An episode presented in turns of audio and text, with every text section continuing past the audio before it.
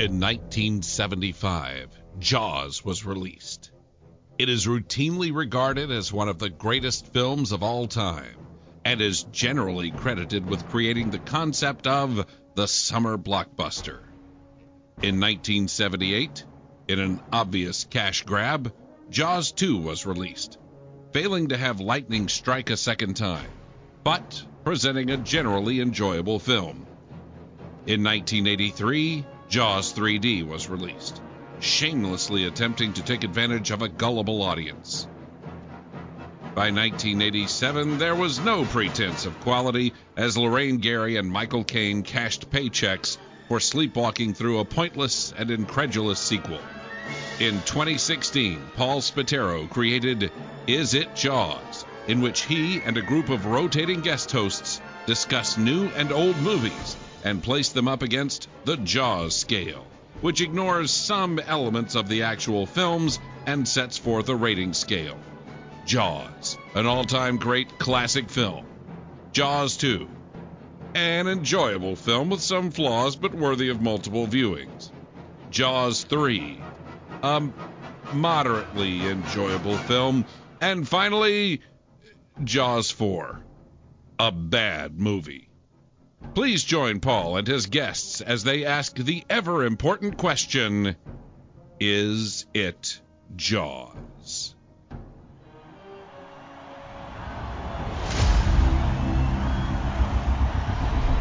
Russia will now throw its hat into the ring. I've seen this Drago fight. Drago is a super athlete. I know I can beat him. Hey, Apollo, look, maybe the show is over. You've got nothing more to prove. He thinks he's fighting for the whole country, but his reasons are wrong. I'm asking you, as a friend. Stand in my corner. Just this one last time.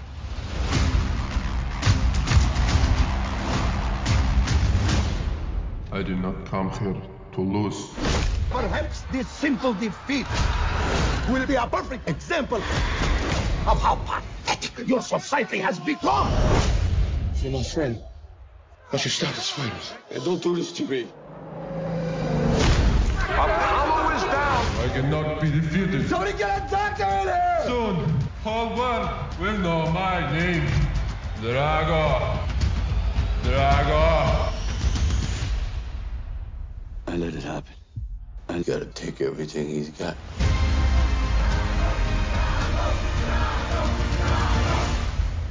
He's had one professional fight and one man is dead. It's suicide! You can't win! This is gonna be a time when you're gonna have to do things that other people don't think are right, but they're gonna be right for you. You gotta do what you gotta do. Has the fight been set yet? It's in Russian. Are you All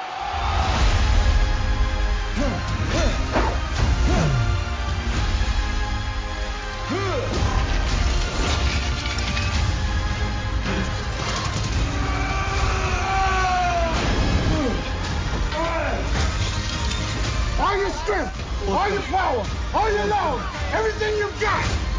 You know what to do. Do it.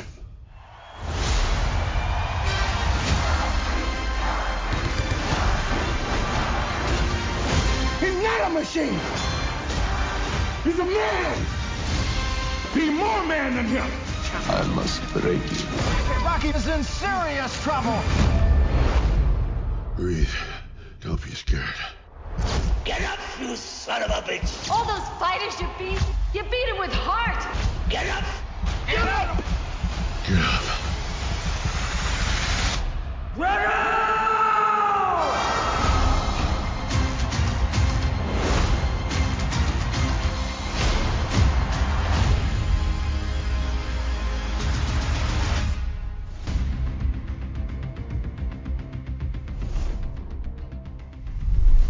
Hello, everybody, and welcome to Is It Jaws? I'm Paul Spataro, and I don't know when you're going to be hearing this, but we're recording it close to Boxing Day, and with it being close to Boxing Day, we're looking at Rocky 4.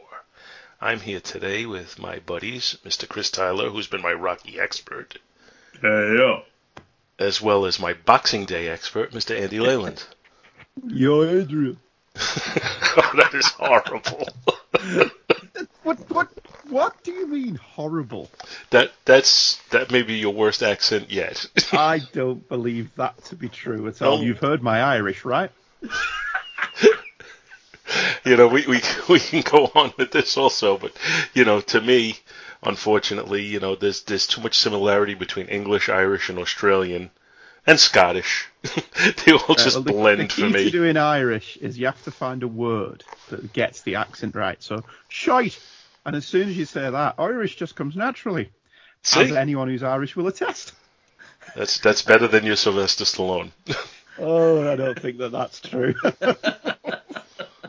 I think they're both equally poor.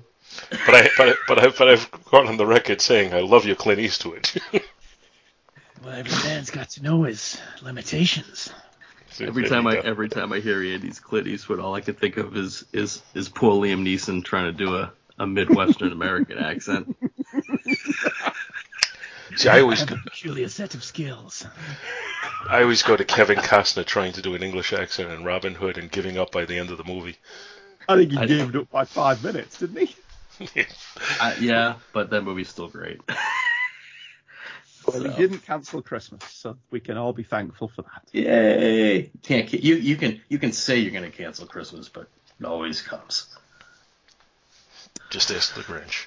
Anyway, uh, Chris and I have already talked about Rocky, Rocky 2, and Rocky 3, so it's the natural progression, progression that we're at Rocky 4 now, and it's even further pushed along by the recent in big theater or, or in theater release of Rocky 4, Rocky vs. Drago, the ultimate director's cut. Now, I know for a fact that Andy has seen that in the th- in the theater, whereas Oh, Chris darling. Chris shocked me by being blissfully unaware of it until I actually mentioned it to him, and he said, "Oh, is that coming out?" I, hey, look, you know, life life changes. You, I, am spending a little less time on the internet these days, so That's probably good for your mental health, though. oh, it's been fantastic. oh, I, I agree with that, but I was just surprised, knowing what a big Rocky fan you are, that you were unaware of it. Yeah, I well, I mean, I startled myself by not knowing. I mean, come on. So, I guess what we're going to do is we'll talk a little bit about the original, and then we'll talk about the changes in the director's cut and how we see them and if they affect our overall take on the film, and then we'll give our, our reviews. Nice and All simple. right. Wrap it up at the t- with a nice neat bow at the end. Excellent. So now I saw Rocky Four in the theater, uh, probably more than once, but I'm not certain. And I remember like walking away from it thinking, you know, what everybody says is, you know, it's, it's a long music video and it was very slick, but I just thought it was just fun. Uh, despite the, the, the, the morbid death of Apollo Creed, spoilers by the way, uh, For this 35 year old film. Yes. You know, dis- despite that, you know, the, the serious nature of that, I still found it to just be a fun film. Uh, and there was just so many silly things, you know, the music videos, and, and then the, you know, at the end, you could change, we could all change, and and all of a sudden, all the Russians are rooting for him. Uh, you know, it, it was it was silly. It was propaganda at its, pro- I would say propaganda at its silliest. Uh, but it was just I- I fun. I walked away and and I loved it. propaganda at its finest. so, did we all see this in the movie theater, or uh, am I alone? I did not. You're, you're old. Uh, yeah, I did. I saw it in the cinema and then I saw it again as a double bill with Rocky 3. Oh. Um, one of the things that you, I, I've mentioned this before in other places, that uh, you would not get nowadays is it was a packed house. People were sat in the aisles, and there, I don't know, you guys seem to have this misguided opinion that most British people are quite reserved and clap politely. No, Rocky 4 had people cheering in the aisles, wow. and I know that because I was there for it. Uh, that wouldn't you wouldn't be allowed to do that nowadays. You wouldn't be allowed to sit on the steps going No, down no, into no. the theatre because health and safety wouldn't allow it. But it was Well, I don't think people care when about health. I just think no, that we're you know, safety. it's Oh, just safety. Uh, but it was also a time where you could wander in halfway through the movie and just stare there. Um, because you'd only come in halfway through, they let you ostensibly stay in to watch the first half that you'd missed, but you ended up staying and watching it again. And I think I did that with the third one, not the fourth one, but I saw the fourth one in the cinema twice. Um, I, I think it, it is jingoistic propaganda and it's most enjoyable. It really Yes. is. Yes. I'm on record as saying I think Rocky Four is the worst of the Rocky films in terms of it being a film. It is also flat out probably the most purely enjoyable. Ooh, I'm I'm I'm gonna be hewing very close to our English brother here. Um, it, yeah, it it is a 90 minute music video. Uh, was that because of MTV? Was that because Sly really likes to do montage? Was that because all the songs are really awesome? I don't know. And yeah, is it is it different than the first two? Absolutely. Is it closer to what he was doing in number three? Yeah, kinda. Uh, it was the Reagan years. He was already a pop culture icon by this point. I, I always have a big smile on my face when I watch this one. Uh, yeah, that's and I, I mean that's what a movie should do, right? Just leave you entertained. I guess that's my feeling on it. Yeah, it's 88 minutes of pure joy. Yes. The Rocky Four. I love Rocky Four. But yeah, you are absolutely right. If you cut out the music video montages and the clips to Rocky Three, this isn't more than an hour long. Let's be honest. that's that's true. But the, mon- but the montages make it, man. No oh, Easy Oh, Way yeah. Out is a brilliant montage. Well, I, th- I think the montages, I think the montages are, as Chris started to say, they're a reflection on the times. I also think the movies kind of progressed a little bit in their, uh, you know, f- not to use the same word over, over again, but their slickness. They got a little slicker with each movie. Uh, you know, it, it, Rocky 2, you know, kind of reflected what we got in Rocky. Uh, but we did see the character progressing, and, and you got to give some credit for that because a lot of these movies would just, you know, it's just rehash the same thing, and you wouldn't have any actual character moments. Rocky three, you know, by then Sly had discovered the the joy of steroids, and uh, you know he, he was he was very very very much showing off his new uh, new build for the world to see. Uh, but it was a, definitely a slicker movie with the Hulk Hogan scenes and all of that. And now this one took that to the next step with with you know the music video aspect. I think the thing that just at the time it really stood out to me was okay, he killed off you know, uh, what you know, Mickey in, in Rocky three. Now he's killing off Apollo in Rocky four. Oh, who's he going to kill in Rocky five? I guess Talia Shire is going to die for that one. Like that's the way I was thinking in this thing. Uh, it it was not very, I, you know, it was not a deep movie. It didn't give you a lot of you know food for thought. It was just, it it really was almost like the amusement park Rocky ride. Mm-hmm. Yeah. I, and I like a good amusement park ride. Well, I'm and, and I'm not saying that necessarily as a you know as a damning criticism of it because I thought this was a lot of fun, and as I said, I may have even seen it more than once in a movie theater because I enjoyed it enough. So there's there's there's I guess a distinction that you can make between fine cinema and fun cinema. Yeah. This is fun cinema. Yeah, it is. Well, I mean, look at it this way: the first one, what was the big arc for Rocky Balboa? Uh, it, it, that was his long dark tea time of the soul, right? Those two hours of, of him finding himself. So what do you do after that? Once you've found yourself, what what do you do? You have to throw in other things, you know. So the second one has the the pregnancy and you know and Adrian getting sick, and then the third one is oh this guy's me 10 years ago that I have to fight. Why can I do that? And then this one is this is just this unstoppable monster that just killed my best friend.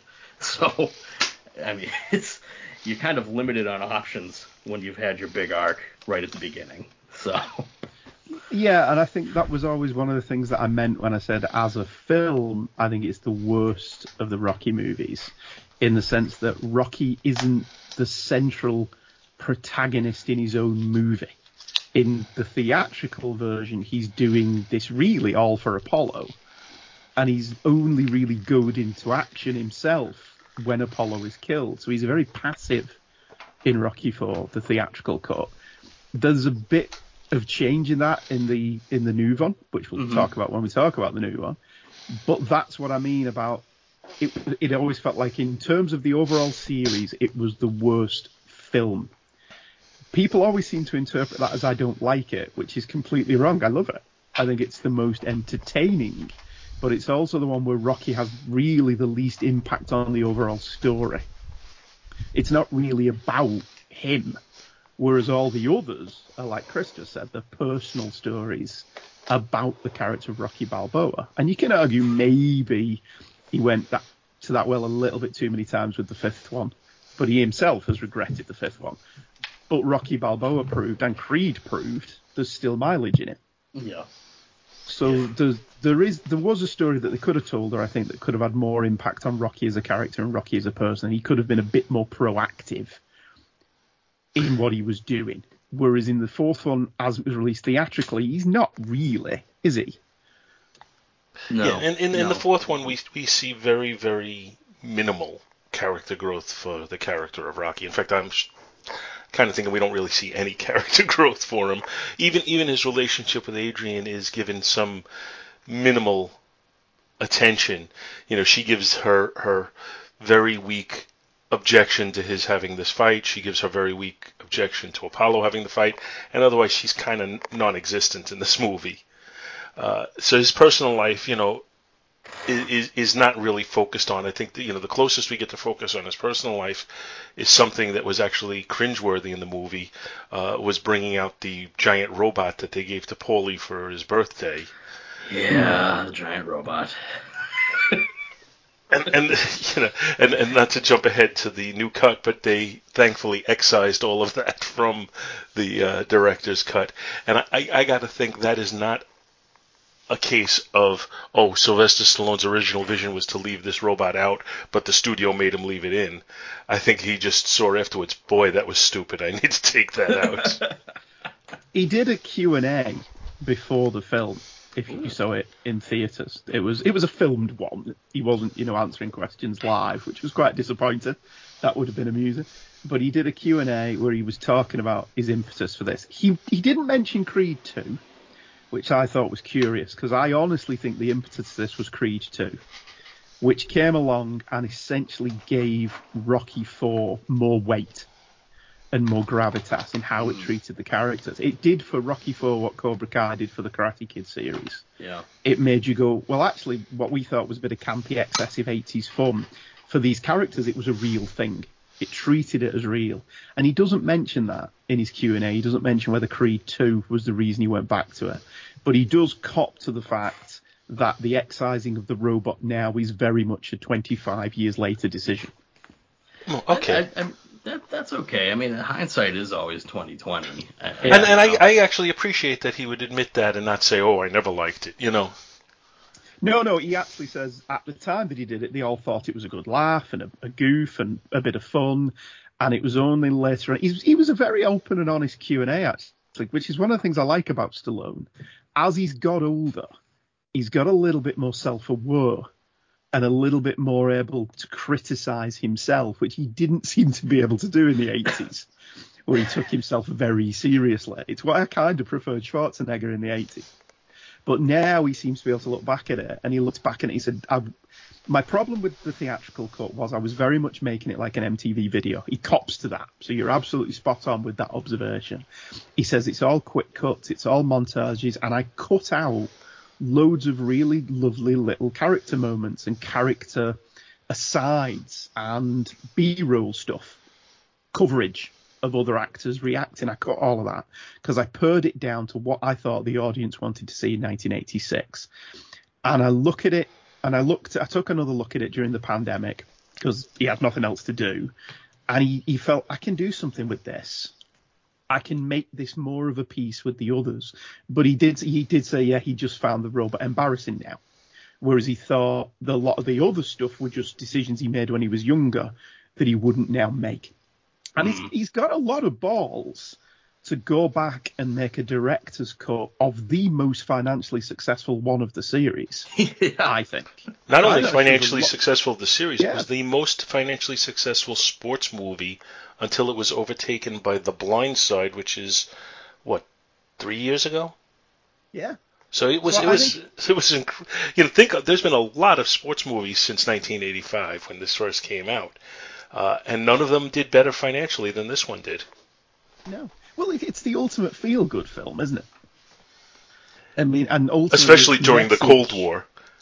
Yeah, and ultimately, its message is very much, even in the theatrical cut, its message is: look, at some point, we're going to have to put our weapons down and start talking.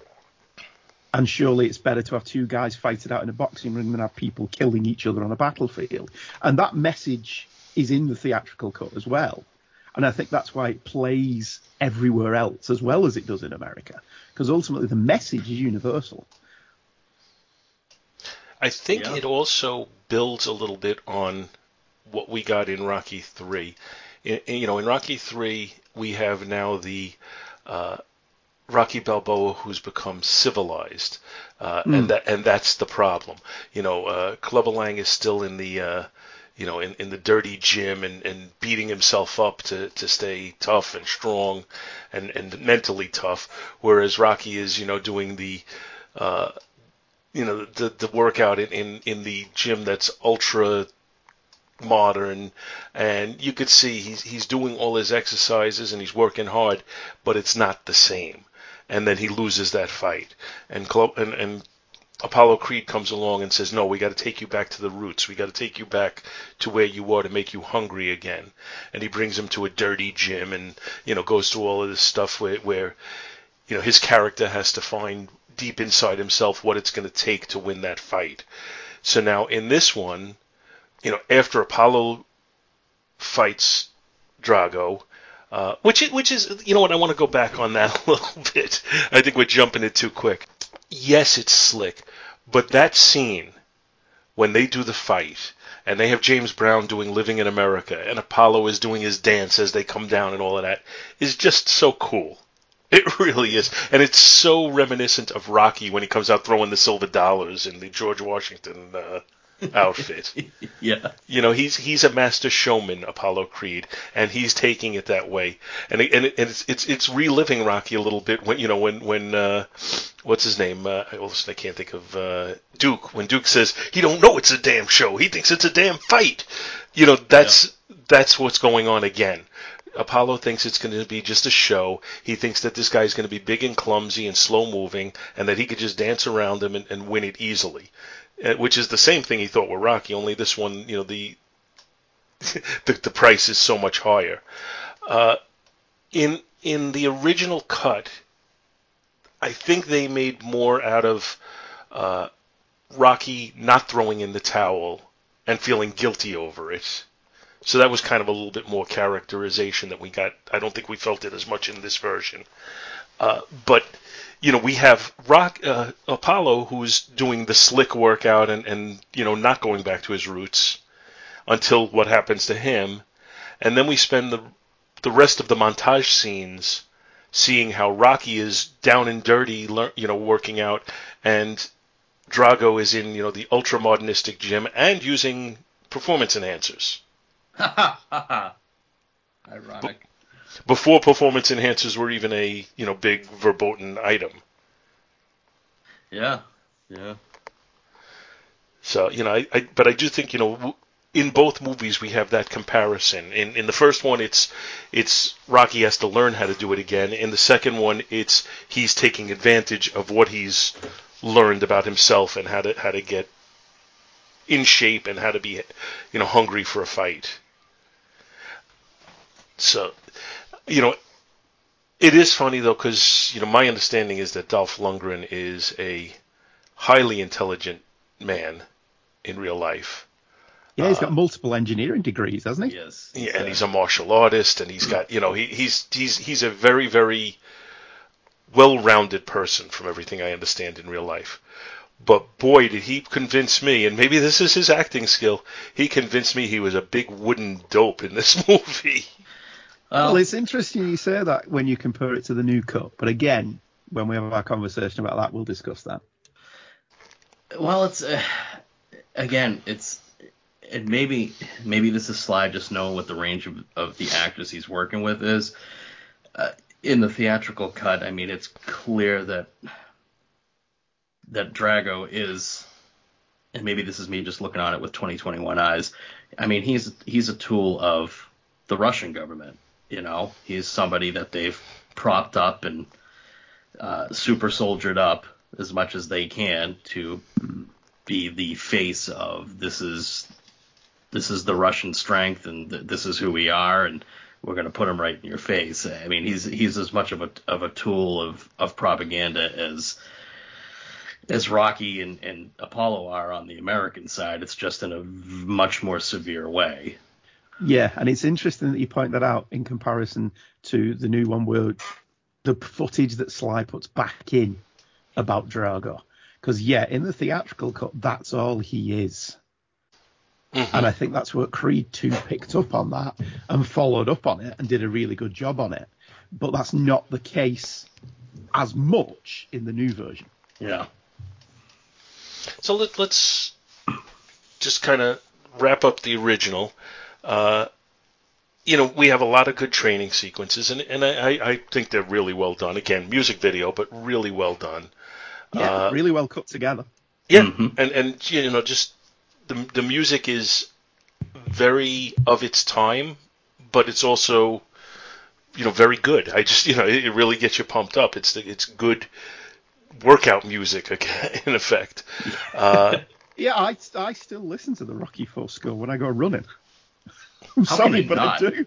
Yeah. I can't run anymore, but geez, if I could, yeah, it would it would be you I, know hats yeah, on yeah. fire and yeah, and, um, and even Vince DiCola's stuff. Vince DiCola's stuff is dated too. as hell, but it works. If you're trying to do some exercise, that that works, and it's not quite as emotional as Conti's stuff, but it's it works in the film and it works independent of the film. Mm-hmm. Yeah, I, I agree. I, I think I think that the music, you know, it's again, it's a you know an hour and a half music video, but it's a good music video, you know, and and it's not a, you know, it, it, it one one just interesting point was that uh, "Glory of Love" by Peter Cetera, which was in Karate Kid 2, was actually made for the, or you know, was presented for this movie. You know, he he he wrote it for the title credit or the end credits in the movie. It doesn't uh, thematically that doesn't work. Yeah, no, because this isn't a love story. You know, yeah, just, just a love story about America, but you know, I don't think Sly was going to go there with, with that kind of metaphor. So I, I thought the fight itself was, you know, it was well well choreographed and it was enjoyable. Uh, I think it was. I think it was better presented in the second one, so we'll get to that in, in a couple of mm. minutes. Uh, in the in the theatrical one, the the sound of the punches landing is just far too theatrical by this point. If you watch like the first one and the fourth one back to back, you've got the realistic like little thud noises of the glove hitting face, and by the time you get to the third one, the thunder claps. Yeah. I thought it was a poor choice to have Warner Wolf as one of the boxing announcers because First of all, I don't think he ever really did boxing announcing. He was more a, you know, just a, a news sports guy. He was very popular at that time. I don't know if well, this, remember. this would have been newsworthy if it was real. Yeah, but you know his his his lines are oh look the the Russian's so big you know it's like you know, really just just, just, just go away. Lines are terrible. this is the last round. Yeah, so I, I, thought I thought that could have been much better, honestly, and I don't think they improved that in the second one to speak of. No, uh, they could have got rid of that line, and it wouldn't have made a blind bit of difference. But you know, the fight itself, I, like I said, I think it was well choreographed. The music plays well in it, uh, and then you know, he finally wins the fight. Shocker.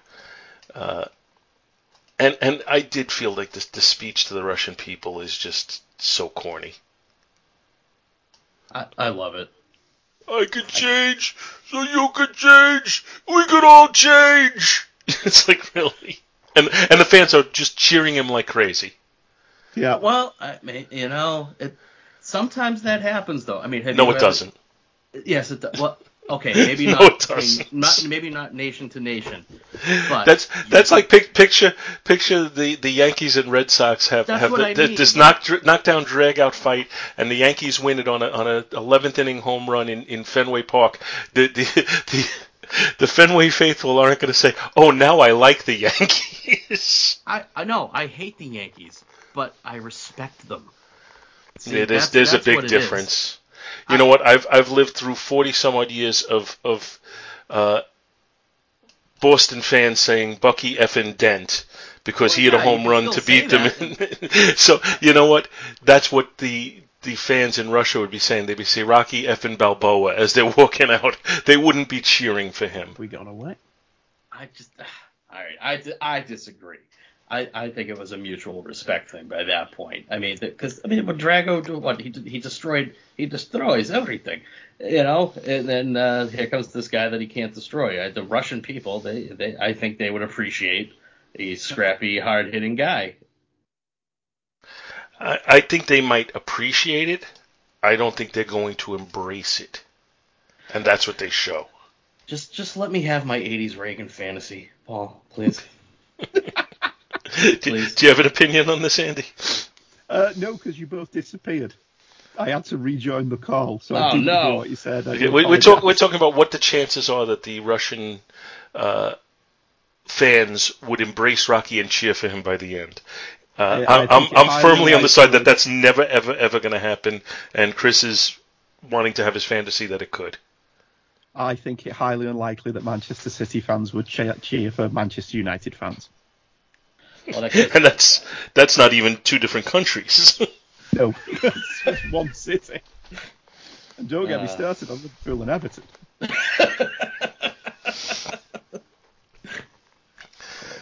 So, just to, to kind of wrap up Rocky for the theatrical, the original theatrical cut, I think this is, you know, you mentioned about being a better film or whatever.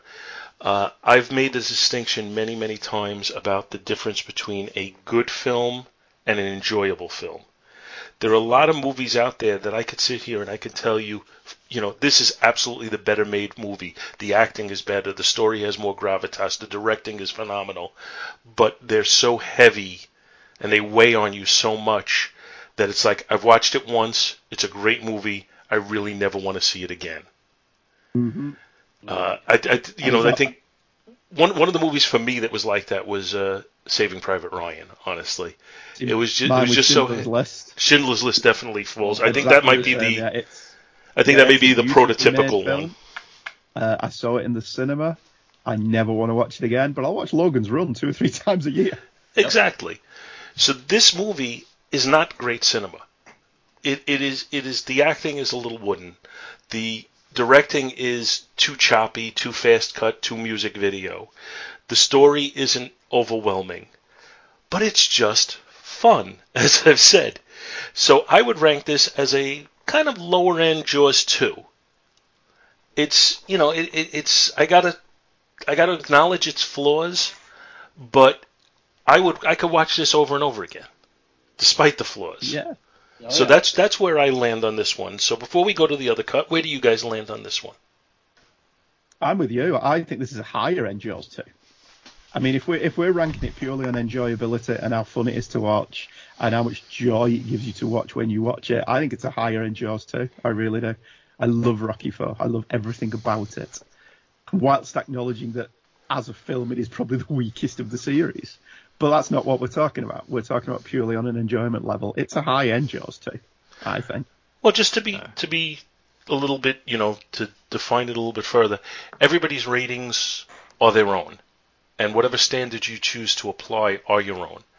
I do look to the other aspects of it. Uh, You know, when I start going into, you know, from Jaws 2 up to Jaws, I'm going to be looking, you know, is the acting really good? Is the directing really good? Is the story really good? You know, I'm going to, I want to be looking at every aspect of it. Is the score really good? Now, in this one, you know, again, it's pure fun. The and and the score is really solid. The movie is very slick, so I think it's certainly the cinematography. I think was really good. Uh, again, and the directing, it just it was more the editing that I'd have an issue with than the directing. Hmm. Well, look at look at what he followed this up with the Cobra and how easy it would have been to get this wrong.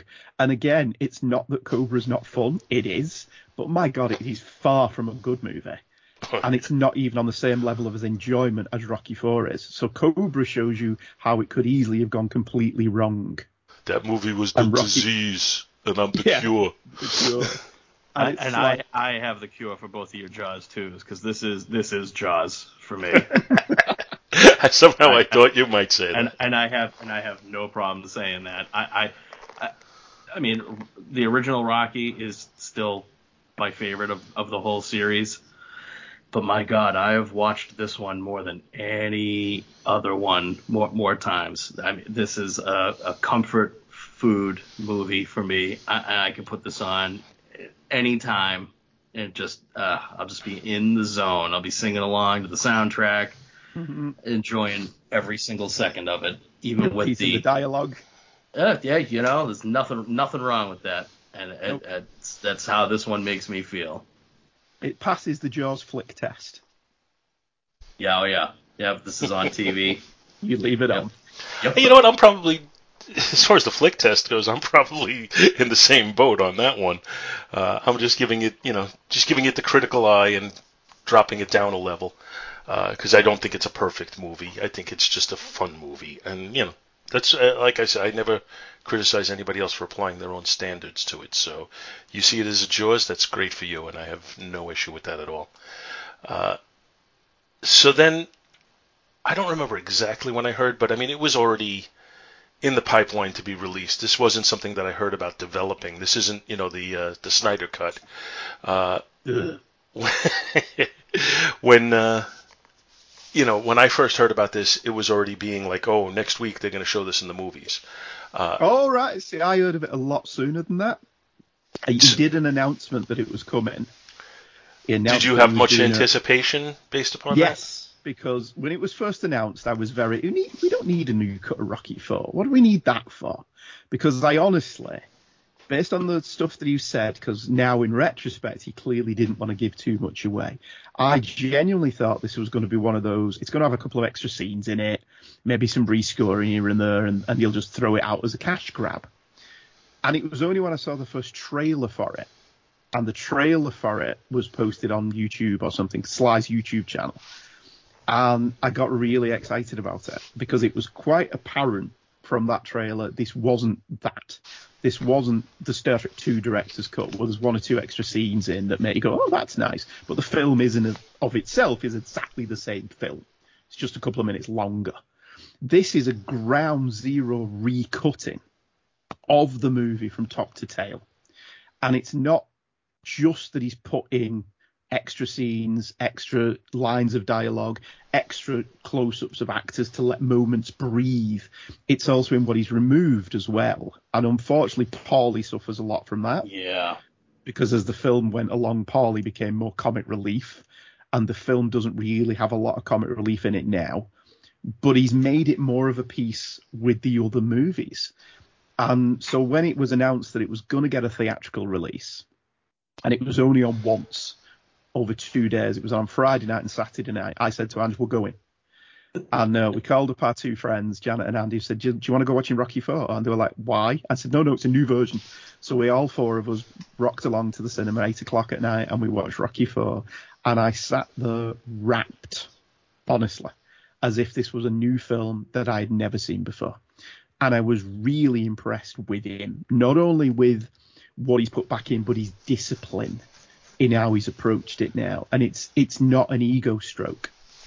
He has genuinely looked at the movie, looked at the flaws, and if he's telling the truth in that Q and A, he's looking at the things that have bugged him for 20, 25 years about the movie, and it's standing within the rest of the Rocky canon, and he's fixed them. And I think top to tail, this is a better in speech marks film I don't know that it's as enjoyable as the theatrical one, and we can have a conversation about that. But the arcs for all of the characters are much better. As we mentioned earlier on, Drago's arc now, he, you feel sorry for him now. Mm-hmm. It is that he's a, he is a tool of the Russian propaganda machine, but in this new cut, he stands up for himself and he realizes that, and he, he, he gets his own agency, which he didn't have in the theatrical version. Yeah. Rocky himself has an arc now. Um, made very clear by that new scene that wasn't in the, the theatrical one, where him and Adrian have a, a bit of a verbal fence with Apollo. Rocky's all, I don't think you should do this. And Apollo's talking about, look, at some point, we have to hang up the gloves. And I'm not ready to just fade out. And Adrian's like, but why? What are you proving? What have you got to show? What are you, what are you, why are you doing this? What have you got to prove? And there is a certain machismo to what Apollo's talking about that Adrian just doesn't understand. And that apply that gives Rocky his own agency through the film as well, because he's realizing this will happen to him. At some point, you've got to get off the stage, especially in a, a physical sport like this. I You think there's points when you. case. I'm sorry Yes, to interrupt you, but I think there's Stallone- points where you have subtle moments where he is questioning himself, where he is asking himself. You don't. It's never done overtly, but I think in his acting, and I'll give credit to Stallone for doing some more subtle acting. I think there's moments where you could see he's being introspective and he's asking himself, "Am I doing the same thing that Apollo just did?" Yeah, and that's more there in the theatrical one. And there's more, you get more of the feeling of why Apollo's doing this in the new version. And just all those little character bit. Duke has more to do in this one. Like Apollo's funeral is more fleshed out, and there are speeches that weren't in the theatrical cut. And it just lets the characters breathe a lot more. But all credit to him, he's left the montages alone. and I think leaving the montages alone is what makes this now. Uh, I'm kind of jumping to the, a little bit to the conclusion now, but this now it's what makes this. If I'm going to watch Rocky Four, this is the version I'm going to watch.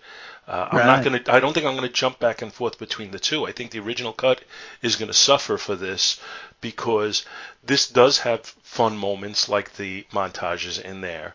Uh, so I don't feel like I've lost all of that, and yet it does have more gravitas. And I want to talk a little bit more about that. A lot of the things that you just brought up, Andy. Uh, but I think that that you know this this is a meatier movie now, and and it surprises me. I think much in the way that it might have surprised you, that it isn't just an ego thing. And I thought it was going to be when I first heard about it. Me so, too. so it's it's you know it, it- it's a welcome surprise that he took the weaknesses from the first one and strengthened them without totally changing the movie. Yeah. Well, I, I mean, if you, you he, Apollo dies in this, right? I mean, so Spoilers. what Better, Oh. yeah. What better thing to do than uh, put back in as much of that character that was filmed and that has thematic weight to Apollo's story, the overall story, and Rocky's story. Um, yeah, the, all, of those extended scenes, anything with Apollo, yeah, I was uh, I was on the edge of my seat too. I was like, oh man, what this is this is the stuff that really should have been in the film uh, originally. Um, it's been a while since I've watched the theatrical one, but their whole discussion about being a warrior and having a you know having a warrior's fate, I don't remember that from the theatrical. And you guys can correct can correct me if I'm No, wrong. I think you're right. I don't think that's in. and that's I mean that that's the thematic arc of the movie at that point. It is no longer just an East versus West uh, jingoistic uh, beat 'em up. At that point, it is a, another dark tea time of the soul for Rocky because he has to decide if he's gonna continue to be a warrior or if he is just gonna live the slick life and fade off and you know rest on his laurels again. Uh, and so I, I was immediately sucked in by all those extended scenes with Apollo. Yeah, but did I- you not think as well that it, it gave Adrian, Adrian comes, can sometimes come across as a little bit shrill Yeah. and a little bit one note and a little bit stop the fight. But those extra scenes that they put in, the kitchen scene, Yeah. where it's just her and Rocky chatting around the fridge, really gives her a reason for "Well, why are you doing this? Why is he doing this? What have you both got to prove at this point? And there's a part of you that's actually agreeing with her. Oh, You uh, know, at oh, this yeah. point, they- yeah, She's they, not- they both become. Yeah, no, she's not. They both become heavyweight champion of the world. At this point, they both must clearly be in the mid forties, maybe a bit older in in Apollo's, Apollo's. case. I think I think they're supposed to be a little younger than that. Uh, I, I think they are in their mid forties, but I think that uh, but I think they're supposed to be like late thirties at this point. I, you know, even even though they're not.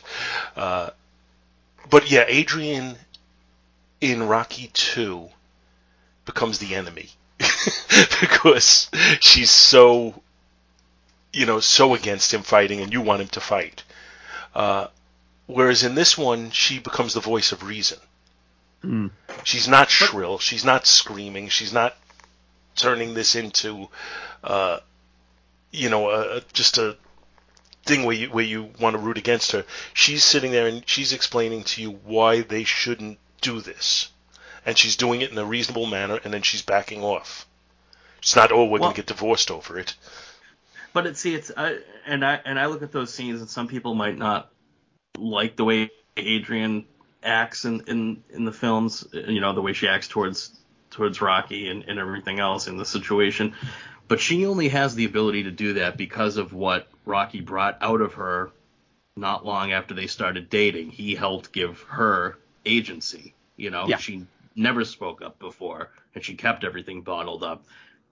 Because of her relationship with him, she has the self esteem to, to be able to say these things to, to Yeah. her brother and to him. he's been very, very good for her in the way that she's been very, very good for him. And I think this one gives you mo- this one. It plays better when he leaves than it does in the theatrical cut because you've had Adrian's side of it. And unlike in the second one where she did come around, and in the third one where she's actively encouraging, you know, get that back, get that fire back in your belly. In this one, you get it, you understand, because it's like you, there is a part of this, like, why are you doing this? Her point of view is expressed really well, and like Paul just said, it's not done through melodrama and it's not done through shrieking or arguing with each other. It's that quiet little scene in the kitchen where she puts across her point of view, but ultimately she knows he's going to do whatever he needs to do.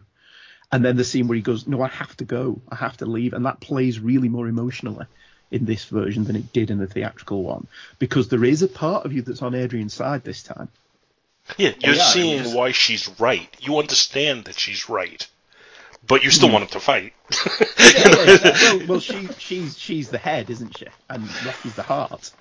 So, but the, the beauty of it is, I think, is that you understand both sides of it. You understand why she thinks it's foolish, and you understand why she's right to think it's he's foolish.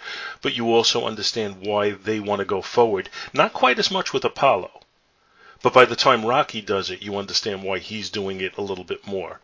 Uh, you know, Apollo, I think, as a character, was always more driven by the fame and and the accolades, Yeah, the trappings of fame. Yeah. Whereas whereas Rocky was driven more for personal goals. You know, I want to last out the fight and whatever. You know, he he he wasn't quite as much into the uh, you know the adoration of the crowd. Although, you know, in Rocky three, you see he clearly starts eating it up a little bit.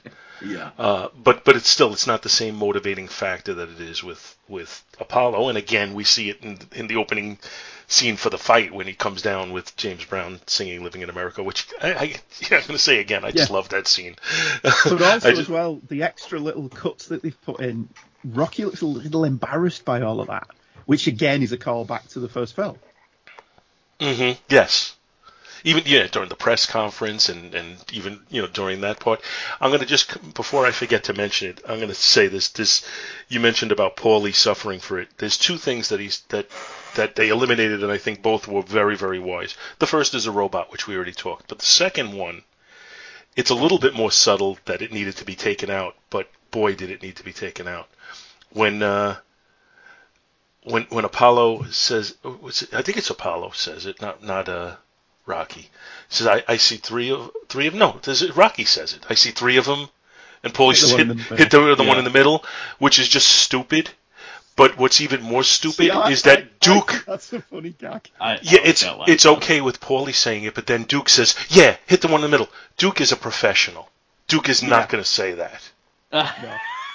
I, I agree with that, especially in the, the new version where they've given Duke more to do as well.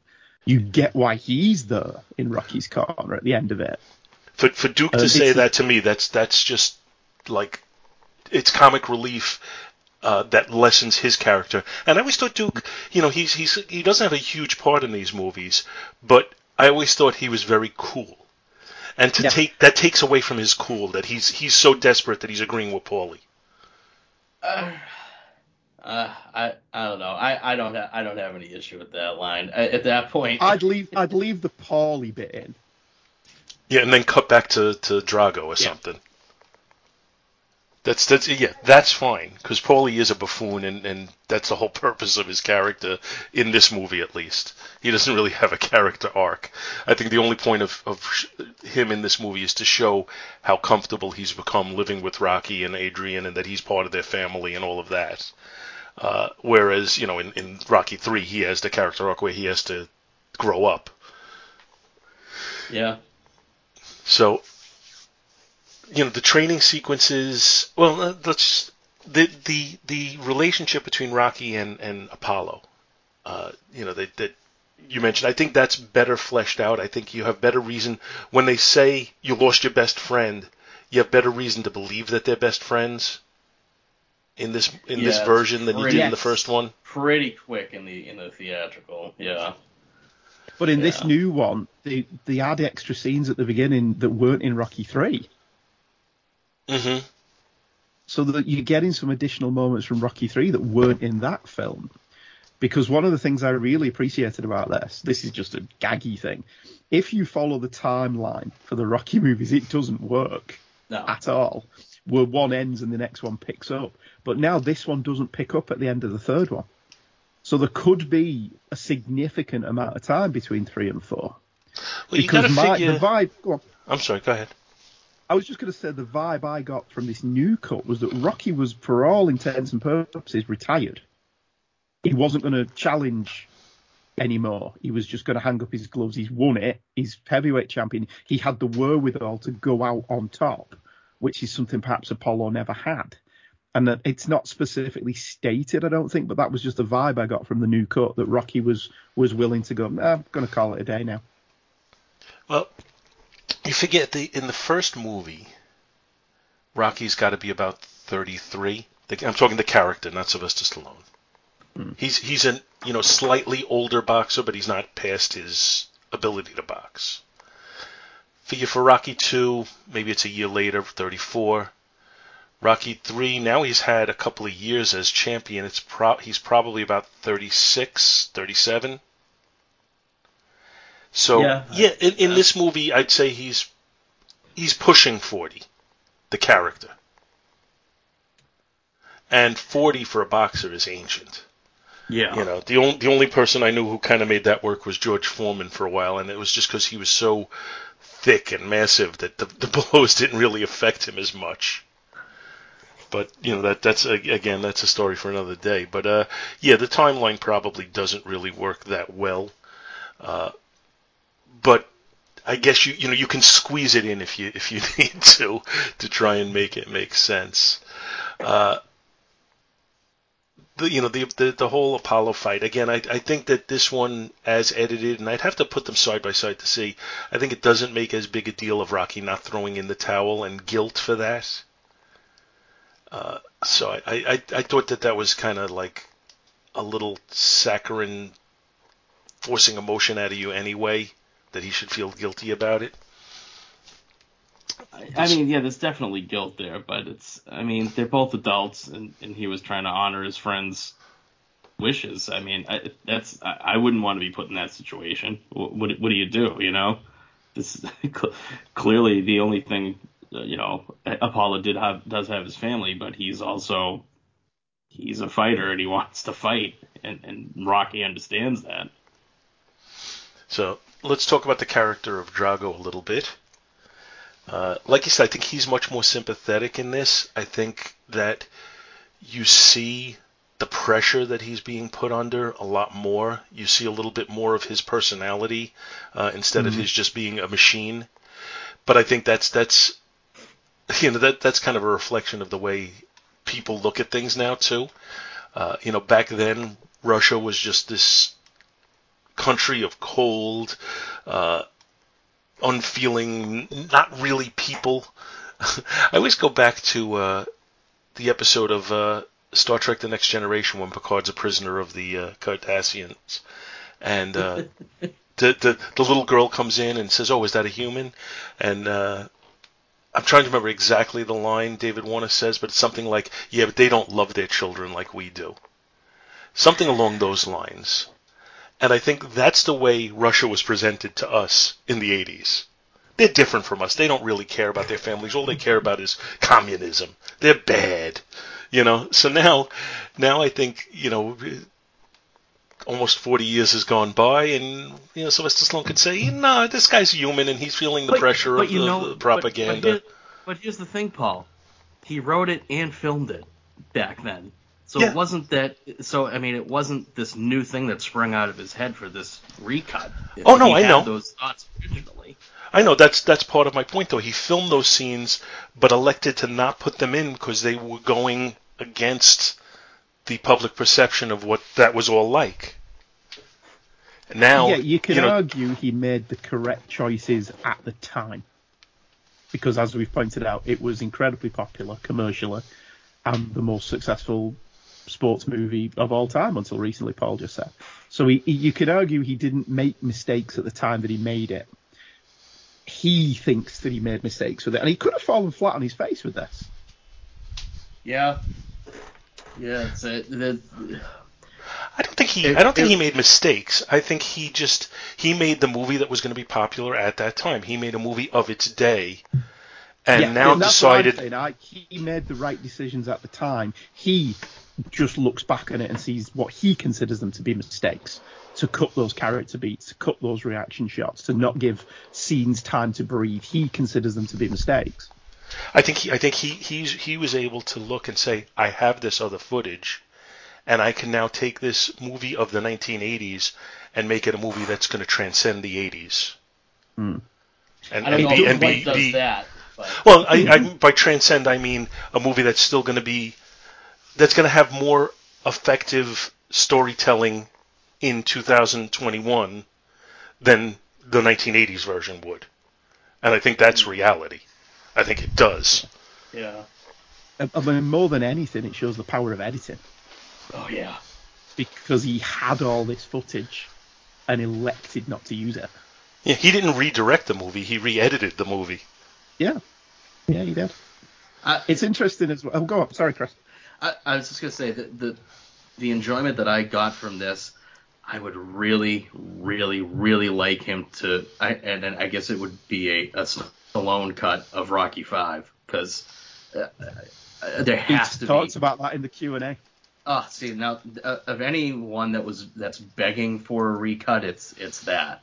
Um, it, so he was asked. He was asked, "Is there any others, any other films of, of yours that you'd like to do this with?" And he, he said he'd like to do it with Rocky Five. Oh, please do, because I, I and, and I don't hate Rocky Five, but I would like to No, see I a don't. new. I would like to see a different cut of it. That would be probably pretty enlightening. I, I think See, uh, I, I don't want to go too. I, I was going to say I don't want to go too much into our Rocky Five review because I'd like to do that at some point. In fact, I'd like to have both of you back for that one. Uh, but there's certainly this. I certainly have a lot of criticisms of that movie, and I'm not sure if you can make it right uh, as far as those criticisms go. So it would be interesting to see. But uh, you were going to say something else about this one?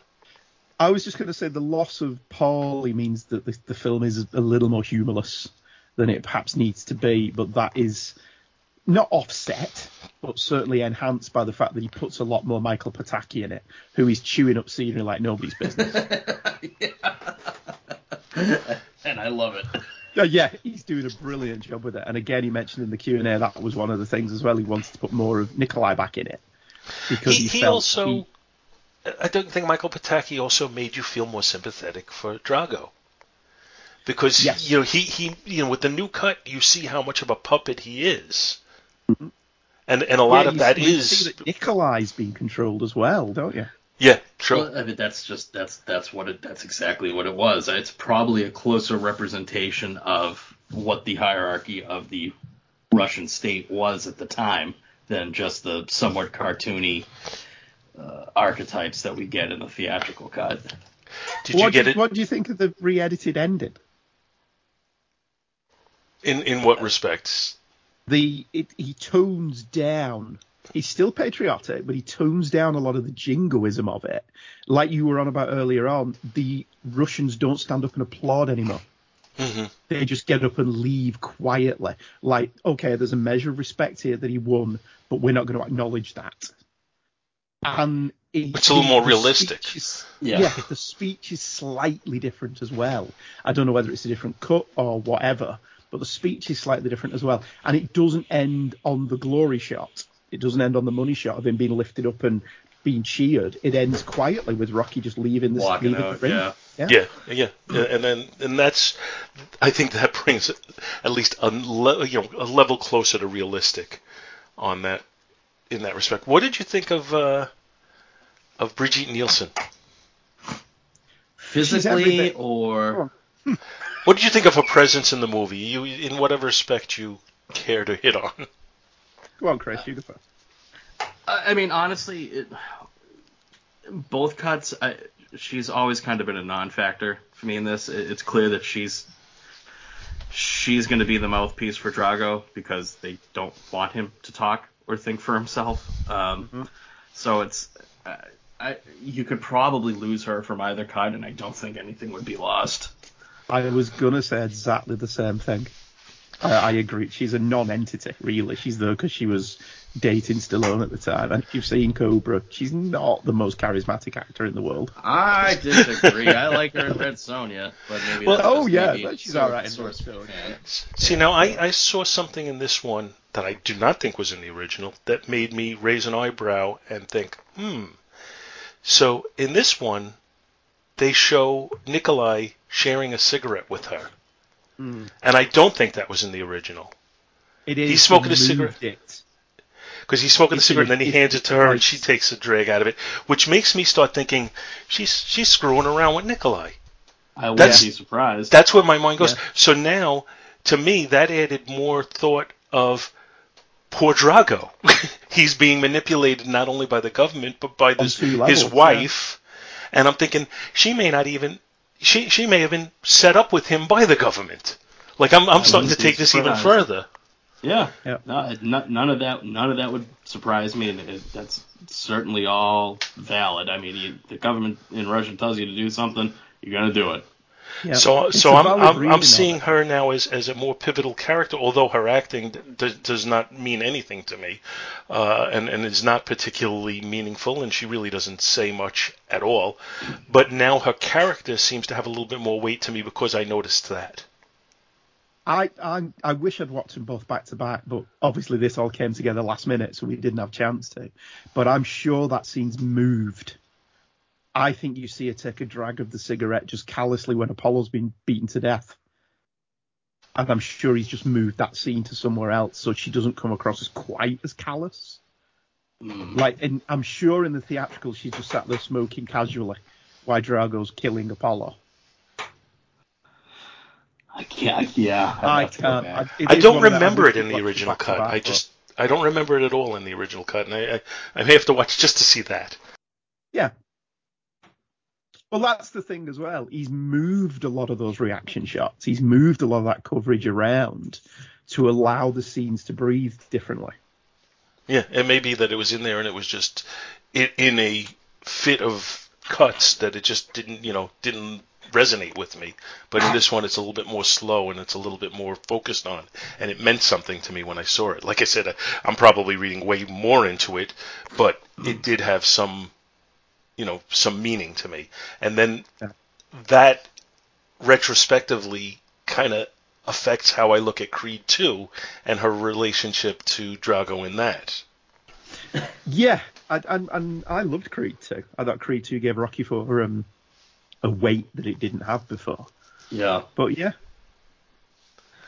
Uh, I could t- I could talk about these movies all day. Well, I'm going to give you I'm going to give you your opening now because I was just about to say anything more about the new cut that you want to throw out.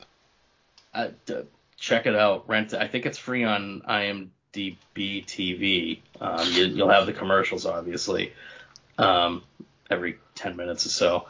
But uh, if if you're a fan of this franchise and you're a fan of Rocky Four specifically, or even if you're not a huge fan of Rocky Four, you should definitely check this one out. There- There's enough back matter from part three in there that you don't need to, to go back and, and rewatch three before you watch this. Just plop yourself down, um, get some popcorn, throw this one on, and, and you know make up your own mind on it. I I I would have no problem watching this one if it was in the, the box set. I, I probably would be throwing this one on um, more than the theatrical, even though I do love that.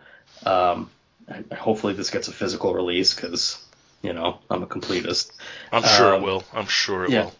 But yeah, do do yourself a favor if it's been a while since you've watched any of these, th- start with this recut and you know see if it stirs anything in you to, to go back and, and rewatch the series or just you know see it as a as an experiment, um, which it kind of is. But uh, I I think you'll be pleasantly surprised by it. I would not be surprised if this inspires other re-edits of certain movies. Uh, you know, we we already have what what is it the uh, the recut of Godfather three, which I have have not watched, and what I've heard is it doesn't really necessarily improve it particularly to speak of, uh, but I wouldn't be surprised if we see some more re-edits of different movies, uh, if if if only for home release, you know, maybe not big screen. Yeah, I hope it doesn't if they haven't got the wherewithal to do it the way this has done it. Because again, like like I said, when this was first announced, I was very, what do we need that for? And then when I actually saw it, I mean, perhaps it was seeing it in the cinema. I don't know, but it's I certainly felt it was every bit as gripping and engrossing as the best of the series. Now, I think it's it is a, a proper director's cut in that he has gone back. He's essentially he's, he's carved a new film out of the footage. He's replaced some of the music, like the Sweetest Victory now plays over the opening, rather than Eye the Tiger. Eye the Tiger comes later. And he's put some of Bill Conti's themes under certain scenes. Mostly, I noticed that they were scenes that weren't in the theatrical. Mm. So I wonder if it was more a case of I didn't he didn't have a score right for those scenes. So he's he's you know he's thrown Bill Conti's estate some money, and um, and they've because certainly Adrian's theme is not in the theatrical cut, and that's quite quite obvious in this one. It plays quite a bit. It recuts the entire movie and makes it a lot more character based. It gives a lot more weight to Apollo's story arc. It gives Rocky a story arc, and it gives a bit more character to Ivan Drago. The villains aren't as one dimensional as they were in the previous one. I think it's a masterful job. If you've got the time, Stallone's YouTube channel has a 90 minute documentary oh. on his approach to re-editing this, and it's really it's a really fun watch because, like I say, as he's got older, he's got a lot more self-effacing and a lot more self-aware, and he's actually quite a fun guy to hang around with now. And uh, he seemed like he had a lot of fun doing it, and he's taken it incredibly seriously. He's obviously approached this with the mindset that people like me are going to go, he's just going to put one or two extra scenes in. It's just a mindless cash grab. It's like releasing Fury Road in black and white. You know, I'm sure it looks great, but there's nothing wrong with the colour one. And he's gone, no, I am going to recut this from top to tail. And he's done a really good job with that. Fair play to him. Yeah, I think, again, as as I've mentioned, I think this is a superior cut of the movie. Uh, I think it does not lose all its fun because there are the music videos in there and there are moments that are enjoyable. It, it, it does lose some comic relief, but I'm okay with that uh, because most of the comic relief that it loses uh, was kind of fell flat on me anyway. So I don't really have a problem with that per se. I think this is just a superior version. I think if I go to watch the Rocky saga, when I get to the fourth one, I'm going to go to this version. Uh, I think if either one is on TV, I'd stop and watch it. So yeah. it's not that I dislike the original version. I just think this is better. I think this is a better film. It still maintains its fun, but it's a better film. So whereas I ranked the original cut as a low Jaws 2, I rank this as a high Jaws 2. I still don't think it's a perfect movie. I don't think it's a classic, so to speak, but I think it is a really solid movie now whereas it did not have that before. So I would definitely recommend this. All right, so uh, I guess we're doing for what? Yeah, I, if the if the theatrical was a Jaws, then obviously this one that I've gushed over uh, also has to be a Jaws. So there you go. Has to be. See, I'm a little. I, I, I think this is a low Jaws because I gave the last one a high Jaws too. I actually think this is a better film. Now I've only watched it once or twice, and one of those was the cinema screening. And you always think better of a film in the cinema, don't you? You know. So uh, you know what? I'm going to disagree with that, and I'll get to yeah. that in a moment. But go ahead. Uh, well, I do. I'm not going out to the cinema to not enjoy myself. Put it that way. Um, if I'm disappointed with it in the cinema, then it, it's legitimately unimpressed me. but watching this, watching this in the cinema was was it was like being 1986 again. It was just a joy from start to finish. So I'm going to go low Jaws. Okay, great. Now I'm just going to throw out there that uh, there are certain movies that I saw in the movies in the theater uh, now, whether it is a byproduct of it working better on a small screen, or more likely in my mind, a byproduct of expectations, where I expect something from the movie and I'm a little disappointed that I didn't quite get what I wanted. And then when I watch it the second time, my expectations have been tempered and I actually enjoy it more than I did the first time. Uh, the two examples that I can give for that very easily were uh, Iron Man 3 and uh, Thor 2. Uh, in the movies, I was kind of disappointed by both. I was expecting things to be more bombastic and, and more dramatic and whatever. Uh, and, and I got qu- not quieter films, but more contained films than I anticipated. And when I watched them at home, I actually enjoyed them much, much more than I did in the theater. So there are versions that I enjoy more. But that said, I think it is the exception, not the rule. Fair enough. Yeah. So I guess that'll do it for Rocky Four and Rocky Four: The Director's Cut. Uh, just as a final thought on that, actually, because we brought it up, while I do think this could inspire more director's cuts out there, uh, I agree with Andy that it might be a mistake uh, because we're going to see a lot of vanity projects if that happens, and I would I would like to see uh, I would like to see that tempered somewhat, and I'm sure we're going to see things that uh, that I'm going to cringe over, uh, given given the time. Uh, but just the same, uh, if if it's occasionally done correctly, I'm gonna I'm gonna enjoy those versions. So we'll see. We'll see what else we get in the future. But in the meanwhile, thank you guys for coming on. I appreciate it. Happy to be here. And uh, thank you, thank you, Chris, yeah, for getting up early, and thank yeah. you, Andy, for staying home and delaying your going out. Time differences suck. I, am yes. up early every day anyway. But uh, thank you, everybody else, for listening, and we'll catch you next time. Bye bye. Goodbye. Bye. I came here tonight. I didn't know what to expect. Когда я вышел этим вечером на этот ринг, I seen a lot of people hating me, and I didn't know what to feel about that, so I guess I didn't like you much none either. Я думаю, что я не любил их тоже. During this fight, I seen a lot of changing. В течение всего этого боя я понял, что многое изменилось. The way you felt about me and the way I felt about you. И я почувствовал, что вы тоже изменились. In here, there were two guys killing each other. But I guess that's better than 20 million. То я думаю, что это лучше, чем даже 20 миллионов долларов. So what I was trying to say is that if I can change, я думаю, что каждый тоже изменился сегодня. And you can change. Вы можете измениться. Everybody can change. Каждый может измениться.